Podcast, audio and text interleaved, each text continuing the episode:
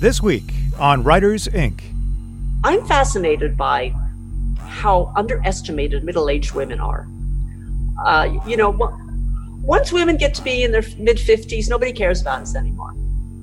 And we are, nobody thinks about us having long careers or being intelligent or, or having any worth. I mean, it's all like the hot young chicks that everybody writes about.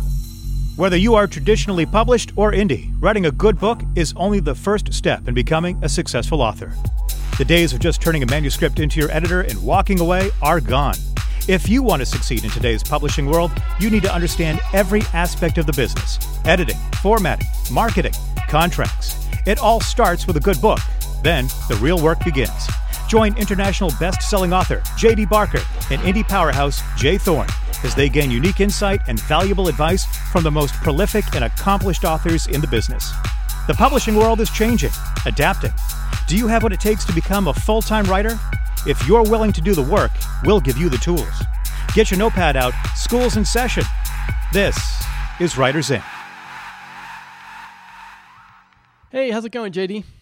Hey man, my daughter is out on the driveway crying right oh, now. Oh no, what happened? they they they took her dumpster away. It, she apparently she thinks yeah she thinks of this as as her dumpster. Like we just demoed um the final three bathrooms in the house and we did we just needed a small one.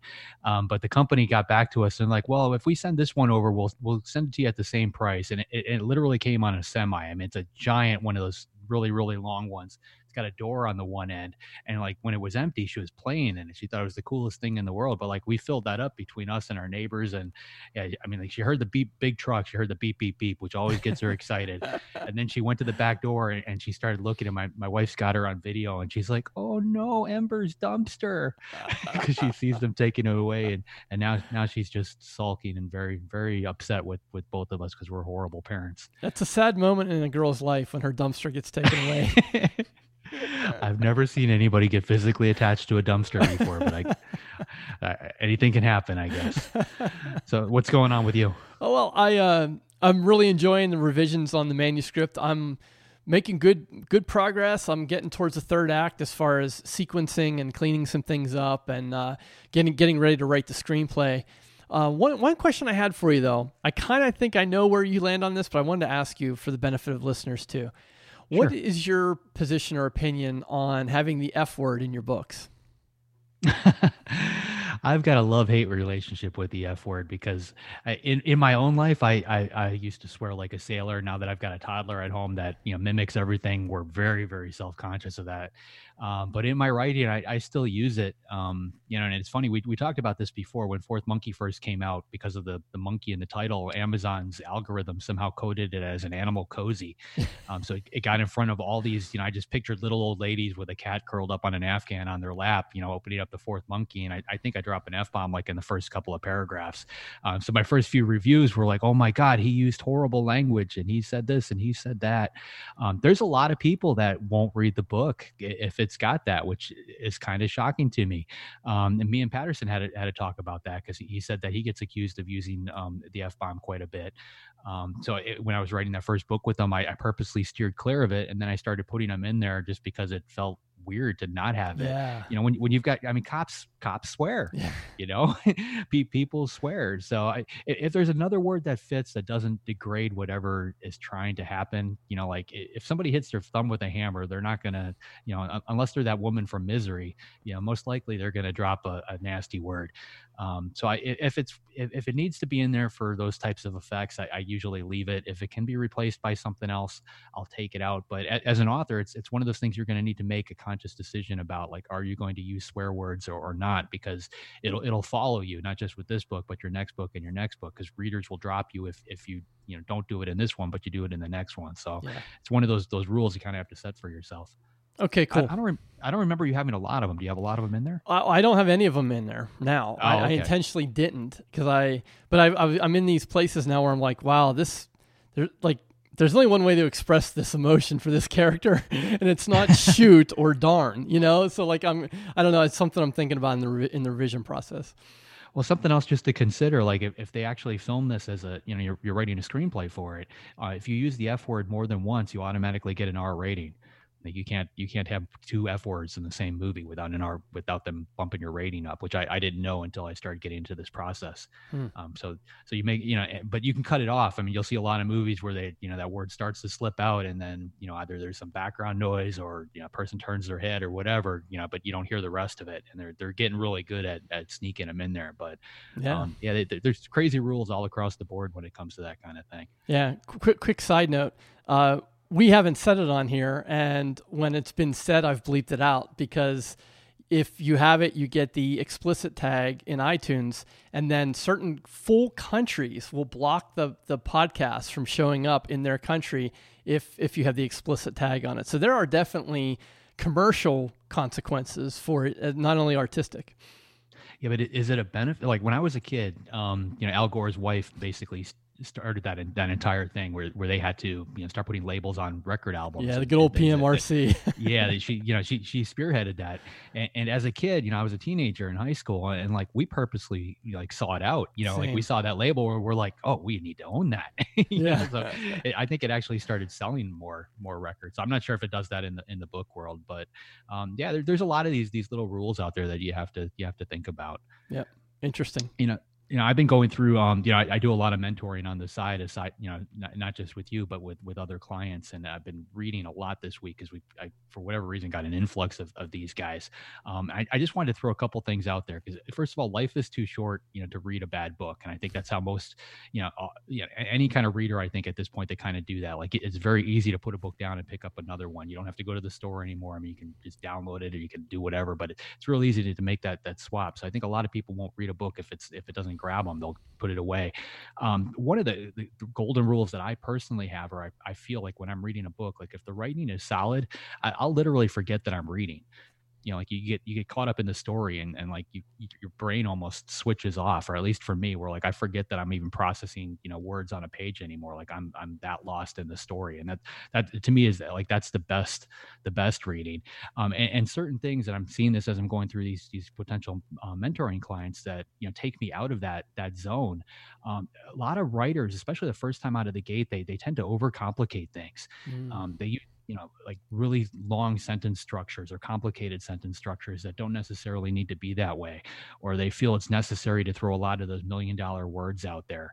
Um, no please please do not do that. Uh, and most mass market you know if you're you plan to write to the mass market or if you plan to sell a lot of books most of it is written at like a fifth grade reading level. Um, newspapers are anywhere between a third and fifth grade reading level. So you know I, I, it, that's kind of the sweet spot where you want to be.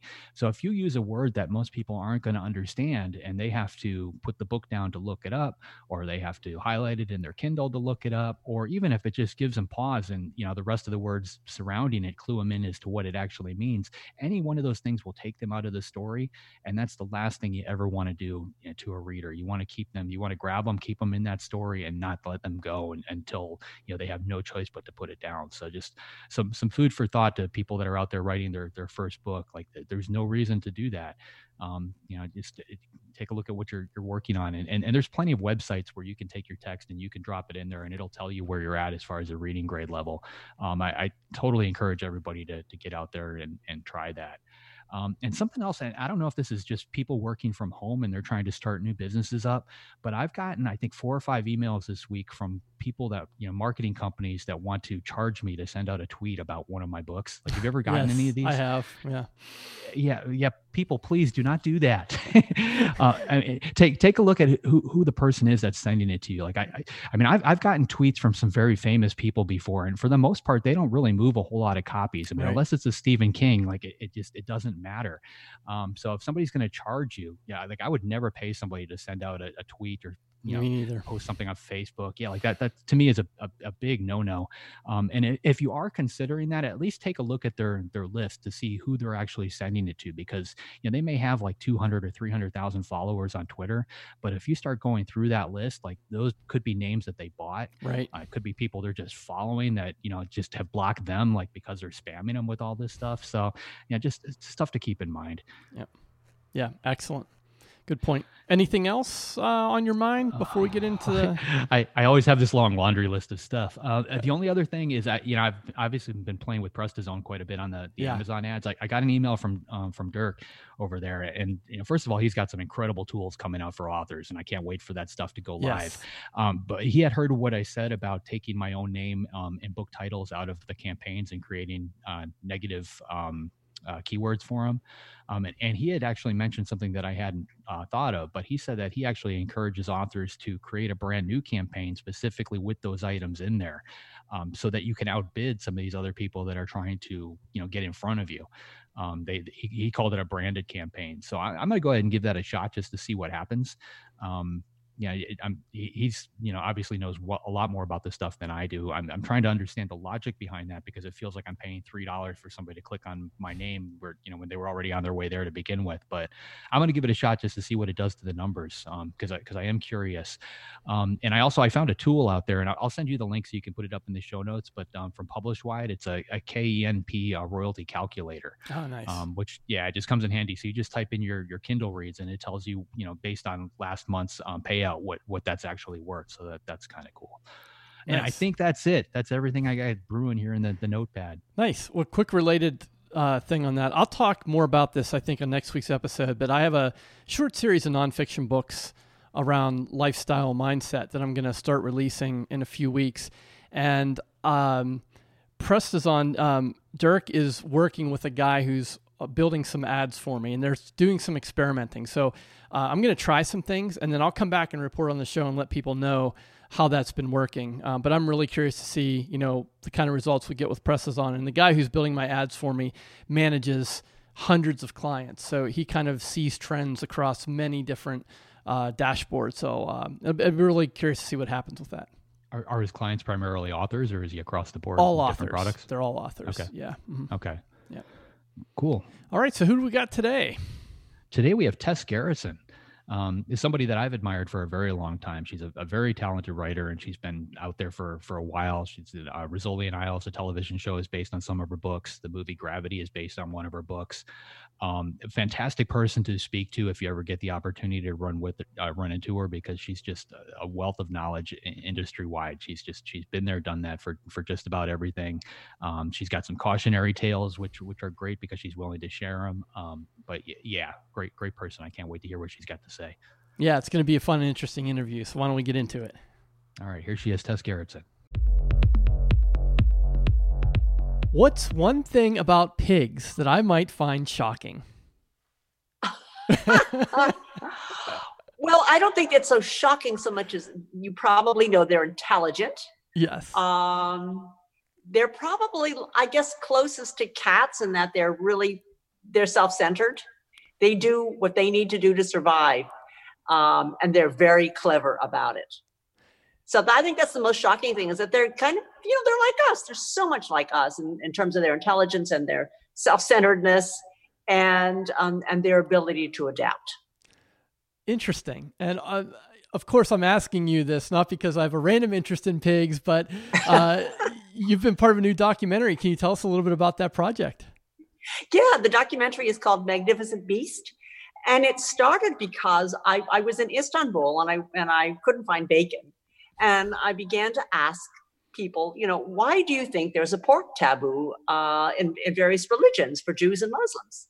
And I could not get a really good answer. Everybody had a different answer. It was always, you know, mostly trichinosis. That was the one that everybody came up with. And I wondered if that was true. So my son and I took this journey looking for the ancient origins of the pig taboo. And I think we came up with a pretty good answer after talking to a number of archaeologists and religious scholars. Um, but what it opened up was the fact that the pig is such a unique animal and has such a unique relationship with us. We eat them, we kill them, and they killed us, and they eat us too. So you know, it's um, it's really brains against brains, and I think they're probably one of the most brilliant animals on the planet. Ah, oh, it's fascinating. Uh, you must have had a blast making that. Oh, we really did. We went around the world. Um, we uh, traveled to Egypt because one of the theories was that it all started during, you know, during the Jewish exile um, in ancient times. Um, and then we went to England because some of our biggest pig experts in the in the world are happen to be in England. Um, and we had a lot of pig owners that we interviewed, uh, and that was, I think, really sweet because these people love their pigs. These pigs live in their houses with them. They sleep in their beds with them. I mean, these are really truly like dogs. Um, so you're seeing both sides of it. You're seeing the side of the, the dirty farm animal, and you're also seeing the beloved family pet. Um, and how how did that transition happen? Plus, we um, we also followed the um, you know the problem we're having with um, feral feral swine in the United States. It's like 40 states, and they are destroying farmland, and it's very hard to eradicate them again because they're too smart. Wow. Uh, so the the feral swine is th- those are different than wild boar. Um, well, they're actually it's all the same species. Mm. Feral swine. It just means that they were originally domesticated and then they escaped and then they became feralized and they begin to adopt a lot of the behaviors of their ancient boar ancestors. Um, so it's you know, they're it's it's all the same animal. They can all interbreed. They can all have babies. Um, but once they get out into the wild, um, they seem to pick up a lot of their old traits um, and it's fascinating to watch to watch how successful they are. They're kind of like the cockroaches of the animal world. well, I guess we can say that about ourselves too. Right? Yeah, you probably could. yeah. Well, this wasn't the first time you worked with Josh. So, uh, how did you go from uh, an indie horror movie to a, a documentary about pigs? well, you know, Josh has been a filmmaker since he was about, oh, 15 years old. And um, I've always loved horror films. And I just told him one day, let's make a horror film together. I mean, we thought it would just be, you know, like a silly little thing that we would do together. And it ended up blowing up into this huge feature film. we learned a lot. And in that process, um, I think I realized I really enjoy working with my son. Uh, when it comes to film, uh, because he he has he's really got an editor's eye and for the pig documentary, he was our um, director of photography. He was our cinematographer. Um, so I, you know, we just worked together on every single aspect of it, from from the planning of it to the trips to the filming and to post production. So we're we're actually sitting there together, figuring out which fonts we want to use. Um, but it was it was such a I guess it was one of these things where you always want to be close to your kids, but this was one way to not only be close to him, but really learn to admire his abilities as a filmmaker. Oh, I love that. That's so it's so heartwarming. Uh, uh, did you have specific roles, or did you two just kind of riff off of each other? Uh, did you kind of have to stay we, out of his way at some point? well, we riffed we riffed off each other when it came to the concept. What what was this movie going to be about? And it kept changing on us because the more we found out about pigs, the more we thought, oh, we got to go in that direction. So we were going in all kinds of different directions, chasing the story. Um, and it was only after we had had, um, I, you know, dozens and dozens and dozens of hours of filming that we sat down and looked at it all and said, oh, now we know what we're doing. Um, but when it comes to certain things like film, you know, the way he was filming things, I just stayed out of his way because he's very particular. Oh. No, mom, get out of the way.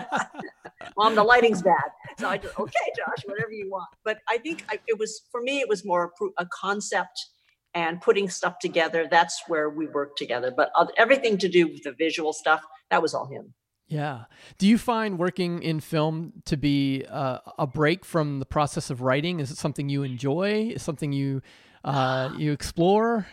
Yeah. Well, what I love about documentaries. I mean, feature films, when you're doing uh, narrative films, like, you know, indie horror films, there is a lot of pressure because you are dealing with a lot of different people and you're dealing with actors. And it becomes, I mean, the, the pieces that have to be put together are so complex that it was, it was stressing us all out.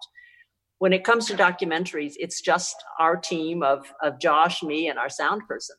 Um, and it's very simple. And the best part is being able to follow your curiosity and say, I want to find out now about this. Let's let's go talk to somebody about trichinosis. Let's talk to somebody, you know, about intelligence. And and it's it's almost it's just like fulfilling your curiosity. And that was the best part of it. So we we're hoping to do another documentary and then and then, you know, the pandemic happened, so we're all stuck at home. well, hopefully you'll get a, an opportunity to, to do that at some point. I future. hope so too. Yeah. yeah. I I was uh, in my research. I came across something. I think this is true, but uh, I'm sure you'll tell me if it isn't. Uh, why is your favorite movie Invasion of the Body Snatcher? Oh, it's very psychological. And I'm Ah. talking about the original one, okay? Mhm. We're not talking about the, the remakes. I think there must have been two or three of them. Um, and it had to do also with probably the age I was at when I first watched it. Um, and those who haven't seen it don't realize that it's very, very much it's it's it's a horror film, but there's no violence in it. It's all about um, people you love suddenly changing, and they become pod people, and you don't really know why. And as a child, that's one of your worst nightmares: is you wake up and mommy isn't mommy, and nobody believes you that you know that that's not your mother. Um, so in, it's it's really very much a metaphor for for alienation um, for people you love suddenly becoming different, um, not loving you anymore. And I think that's what that's what made it so deeply disturbing to me as a child. Yeah, I could see that. I'll bet you were also a fan of Hitchcock and Twilight Zone too. Oh yes, yes. And, Well, you know, I grew up with a mom who loved horror, and so we would every every time the Twilight Zone would come on, we were all there in front of the television. And my mom took me to Hitchcock films, and you know, I just remember being in. I guess we watched it in the drive-in, The Birds. Oh, And- Oh, that was really damaging for a child. I shouldn't have watched it. I, I, I couldn't look at birds for, for a very long time after that without shuddering. oh, so did your mom read horror as well, or was she mostly a fan of horror films? Well, you know, she didn't she didn't understand English very well. She was an immigrant, um, and you know, her primary language was was Mandarin. But horror films are so visual that it doesn't really matter if you can understand the dialogue because so much of their of it's played out on on the screen, and that's probably why she liked horror films so much, and that's why I got dragged to horror films as a child. and are are you? Do you still currently write screenplays? Yeah, I had um I have a screenplay um that where maybe will be the next project after we finish our, our next documentary. Um, but it's based on my book Bloodstream. Um, and I had a, a lot of fun doing it. And what I wanted to do was do another film that was set in Maine. Um, just because it's a lot, you know, it's easy for us to film in our home state. Um, and this time I'm going to take in, I'm going to use all the lessons I learned from the mistakes we made in our first horror film. Yes. Um, so my son and I want to want to get back to work on that. Although it's it's quite a challenge because again, you're juggling 20, 30 people um, on set. So I don't know. It's it's it's it's sitting on my desk waiting to be filmed. Yeah. uh, would you ever consider selling your film rights again? Sure, I would. I mean, Yeah. pay me enough. I'll I'll sell Yeah. anything. um, I yeah, sure. Um, but I think there's there's a real joy uh, in having control over your project and being able to you know to, I love this sort of guerrilla stuff where you're just you're just doing everything on the cheap and and thinking about juggling budgets. There's there's a there's a joy in doing that and, coming up with a product that you did um, on your own for really not not that much money. Yes, for sure. And you have uh, a long, storied history, a, a massive back catalog. Uh, been very successful with your commercial fiction. At this point in your career, how do you decide which book is next, or which genre, or which story you want to tell? You know that is really tough because there's what i want to write and there's what the publisher wants from me.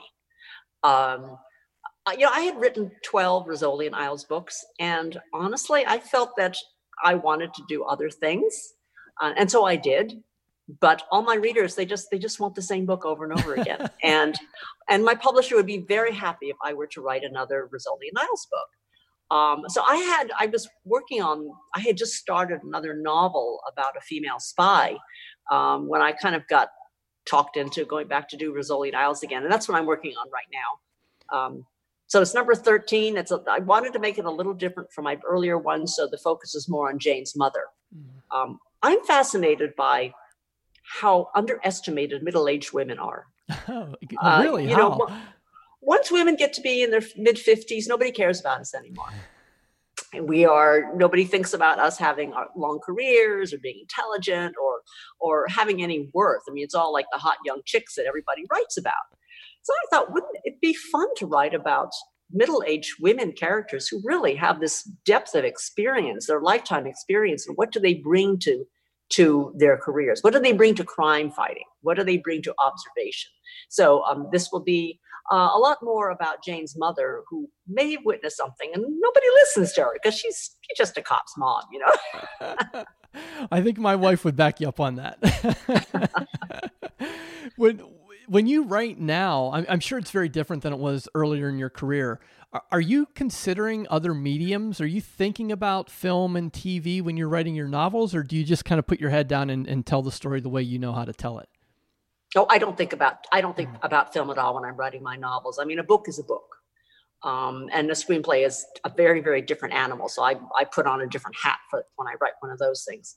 Um, no, I think that you have to you have to just be aware that this this is going to be read. It's going to be enjoyed on the page. The other thing there's there's a wonderful thing about novel writing is that you can get into people's heads. You don't have to you know, it doesn't have to play out on the page. You can actually get into people's heads and hear what they're thinking. And so there's a, there's a depth to novel writing that you just really can't get um, when you're writing script. Yeah. What what does your what does your typical writing day look like? Do you do you have uh, certain times of the day, a certain place you like to write? Um, eh, you know, any kind of details? We're junkies for the process. I know it's only funny because the process is the part to me that's like, who cares? um, I have a home office and, and I have a, my office looks out over the ocean. In fact, that's I'm looking at the ocean right now. Um, and I try to write, okay, now everything is changing right now um, because I'm not under deadline. I don't sign contracts ahead of time anymore. I just write the book and then I turn it in and then I have the contract. So there's nothing that's pushing me to finish a story. And the result is I take forever to write a book. Um, if if it's a good day, I'll write four pages. You know, I'm happy with four original pages, uh, and that means that usually takes me about six months to finish a first draft, and about a year to finish the entire book. I do a lot of rewriting. Now, the one thing about my process that may be different from a lot of writers is um, my first draft is with pen and paper. Oh. I can type. I can type a hundred words a minute. I'm really fast. That's not the problem. It's just that when I start to see words on a screen, I want them to be fully polished, and then I will end up editing and never get ahead in the story. So I I like to handwrite because I allow myself, to, you know, I, I allow my writing to be flawed for first draft. And that's really important to allow yourself to write crap the first time through, um, and then you just fix it the second time through. Yeah, I, I'm I still want to try that. Uh, do you do you take your handwritten pages and type them in yourself, or do you hire someone yep. to do that? No, no, nobody can read my handwriting. Oh. I have to. I have to be the one to. Write and when I'm typing it in, there's a little bit of editing going on. That's right where I was then. going. Yeah. yeah, yeah. So there's there's some editing going on right then at that point. point, and then um, I, t- I type it in. I print it up and I work off the paper again for my next draft. It's just I just need paper. Yeah. I, I imagine that when, when you've gone from the ideation in your head to getting it out of your hands onto the paper and then typing that into the computer, by the time it gets into the file, it's probably a fairly clean draft.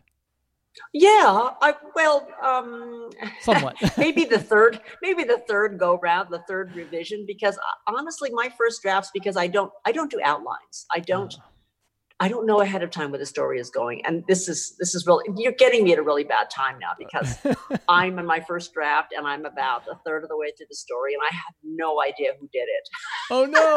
and I have no idea why they did it. And I did it. So so I'm I'm going through this period now where I, I just I walked away from the manuscript two days ago and just thought, I'm going to let this sit for a while until I figure this out.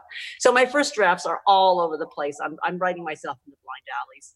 Um, and so the first draft, when I type that in, it's purely rough, um, no idea what's going on. By the time I get to the third draft, I have all the plot points figured out. And then from then on, it's just, it's really just polishing. So I do a lot of drafts. I probably do about six drafts. Wow, great. Okay. Yeah, and and uh, screenplays and novels aren't the only thing that you write. Uh, you've been blogging since 2005.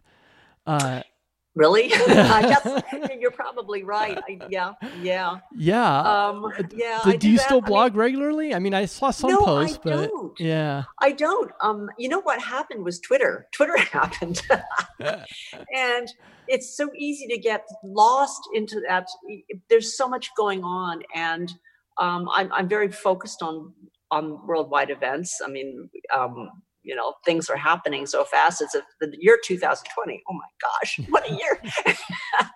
um, so it's that, and I'm also finding that um, I'm not sure people are actually reading blogs anymore. I don't know if they're even, I mean, they were reading mine. So, um, but there's so many other things that I'd rather be doing. So that I'm, I'm writing, um, yeah, doing screenplays, writing books, and and trying to just stay up to date with current events. And how about some relaxation time? Do you get any of that? Oh uh, well, yeah. I just spent three hours weeding my garden. That's my relaxation. I mean, it's really fun. There's, I was saying up to people, there's something, there's something really destructive and yet deeply satisfying about weeding. Yes. Yes. You're killing things left and right at the same time. you know, you feel good afterwards. Yeah. It's like, yeah, you step back and you look at that bed and you're like, I did that. And it's nice and brown right. and even, right? Yeah. I could see right. that. Yeah. yeah. Do you still hold uh, little workshops for physicians in Maine who want to become novelists? No, I don't. Um, I did that for about 12 years with Michael Palmer, the, the late great Michael Palmer. We uh, we're both medical doctors and and uh, you know best selling authors.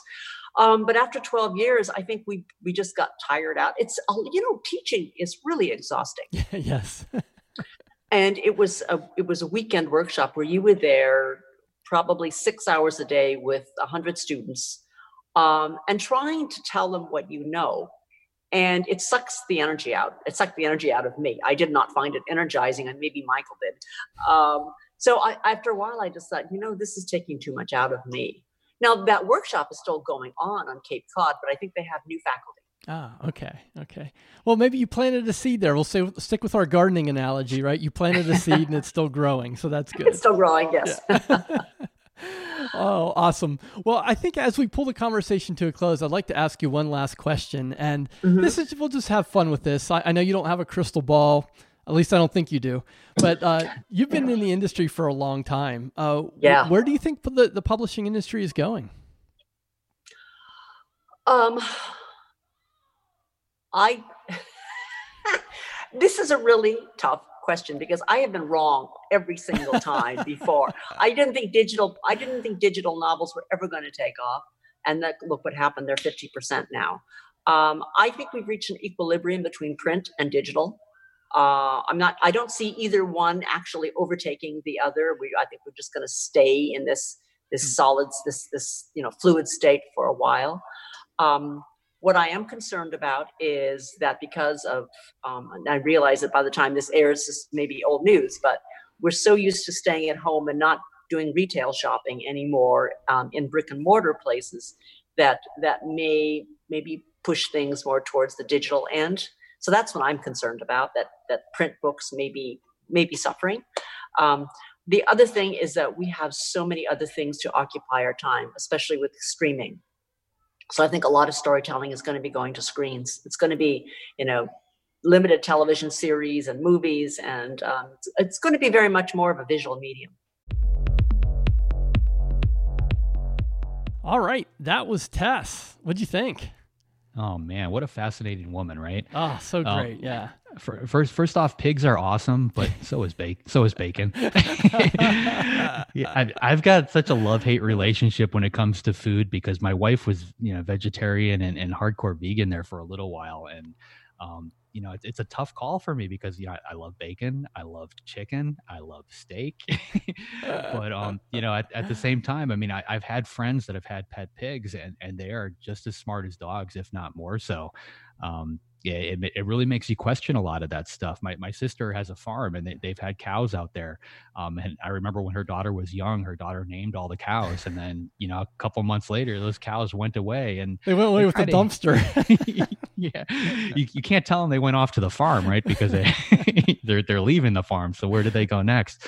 Um, the, the, the next year she didn't name the cows, so I, I guess they they clued her in. But um, yeah, it, it, it's funny because that's not something that I would have expected from Tess. But no, know, and I, she's just I know, and I think that's like she was so warm and, and so engaging, and I think it's one of the things I really enjoy about this is I, am I'm, I'm always learning too, and, and what I'm trying to do now, the deeper I get into this, is find something really interesting that's non-writer related, and and try and open with that because we're all more than just writers, and and so to hear these different interests and passions that people have um, it, it's really cool. There's a few I don't want to spoil coming up that are that are quite funny, but uh, this was a perfect example. Like if you looked at Tess, you wouldn't necessarily connect her with a documentary film about pigs, um, but uh, but, but just really good stuff.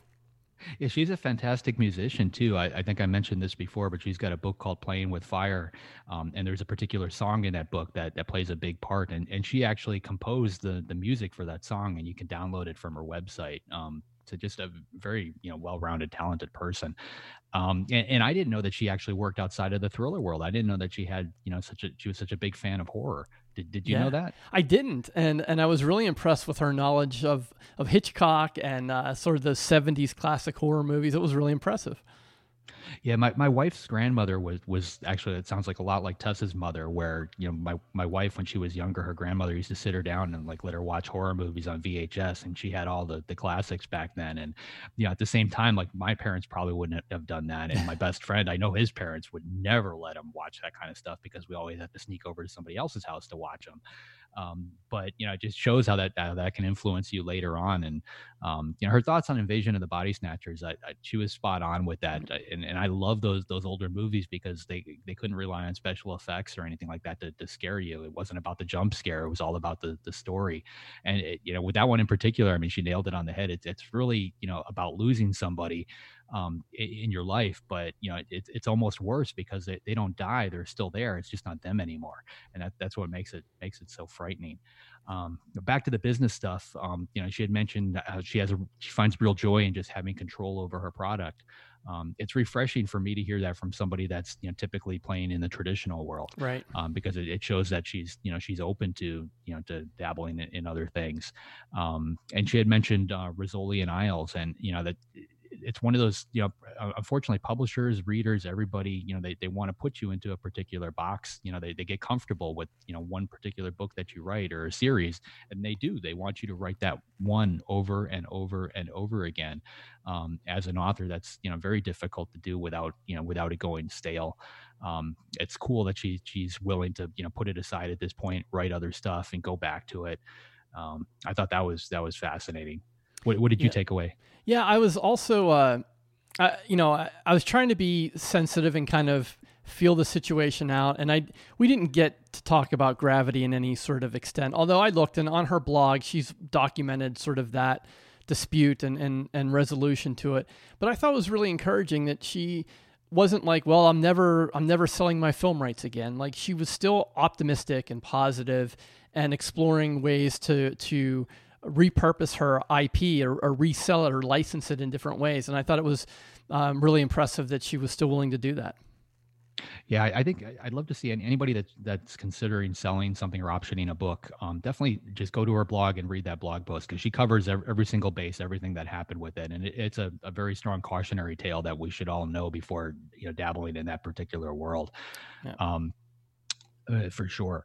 Uh, you know, something else she brought up, which I didn't think about it or didn't know is she writes her first draft on pen and paper. Pen and paper, I know.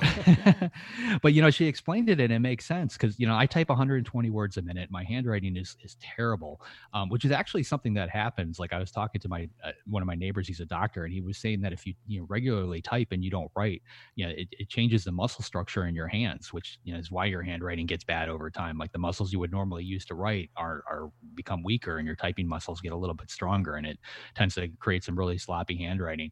Um, but I, but she brought up how it forces her to move forward, and and I never really thought about that, but you know, it, it makes perfect sense. I mean, if you're writing it down on paper, it's really difficult to go back and make changes and edit and and do this and do that. So you're forced to just keep going with that story and keep going and going and going, and then you know, eventually you drop that into a, a word processing program and and you can clean it up. But um, it's it's it's cool. I mean, it's neat that it, everybody's got their own process, and I love hearing something a little bit different. And, and I never would have pegged her as a pantser. You know, to yeah. me, she just seems like you know the kind of person that's going to have a detailed outline, like a perfect plan before she she hits the ground. But um, nope, not at all. no, and I think it's a it's also a good reminder that there is no one way to do this. Uh, you know, we're gonna have um, we're gonna have Kevin J. Anderson on the show um, in the near future, and all of his first drafts he's been doing for decades have been dictated. You know, and yeah. her tests, she she writes them out, and and I, you know, she doesn't pay anyone to transcribe them. She takes her rough drafts and types them in herself. So, you know, there's a whole spectrum. There's a, there's so many ways to to do this. It's encouraging to hear these different perspectives. Well, Sidney Sheldon, I don't know if you you remember that name. I, I do. Mean, he, he, was king of the paperbacks. Uh, he used to dictate his books to somebody who would sit there and, and write it out for him. Um, and he was a pantser and, and like there, there's video of this where he just he sits at his dining room table and just starts you know telling this story and he's got somebody sitting right there next to him who writes it down for him and then from there you know somebody else who puts it down and you know into a program and wow. they start cleaning up the text and that's how he wrote almost yeah, probably every book that he's got out there um, and, and he was extremely prof- proficient so or, or, prolific i mean um, so yeah everybody you gotta you gotta find what works for you. We're, we're all different animals you know we, you gotta find what works for you and run with it. Yeah yeah so that was a great talk with tess. Like i said it was a she was very engaging and warm and uh, made it really easy and learned a lot from her so that was super cool. Yes sir. So who do we have um, coming up next week? So next week we have heather graham Heather Graham. Um, so she's another one of these authors. You know, she's got a, a million books out there. Um, she's been in the industry for a very long time, uh, and she is always at uh, at Thriller Fest. Um, she's always wearing a long black coat. Um, and, and, my wife actually asked her about this week. We were in the elevator with her, and because my wife loved the coat, and she's like, "Where did you get that? I really like that." And she's like, "This is my conference coat."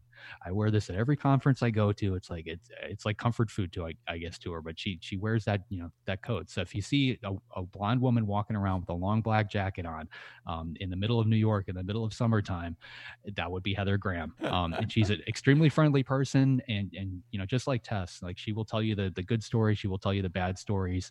Um, and she was one of the first you know big name authors who who gave me a blurb on um, one of my books too. So she's not you know unwilling to to do something like that to help somebody out. A great person. Nice. That'll be fun. Already looking forward to it. Yes, sir. All right. So, to our listeners, we appreciate your support. And if you like what you're hearing, please tell a friend or consider leaving us a review on iTunes. Until next time, have a great week of writing.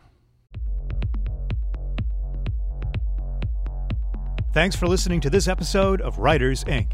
Access the show notes and leave a comment at writersincpodcast.com.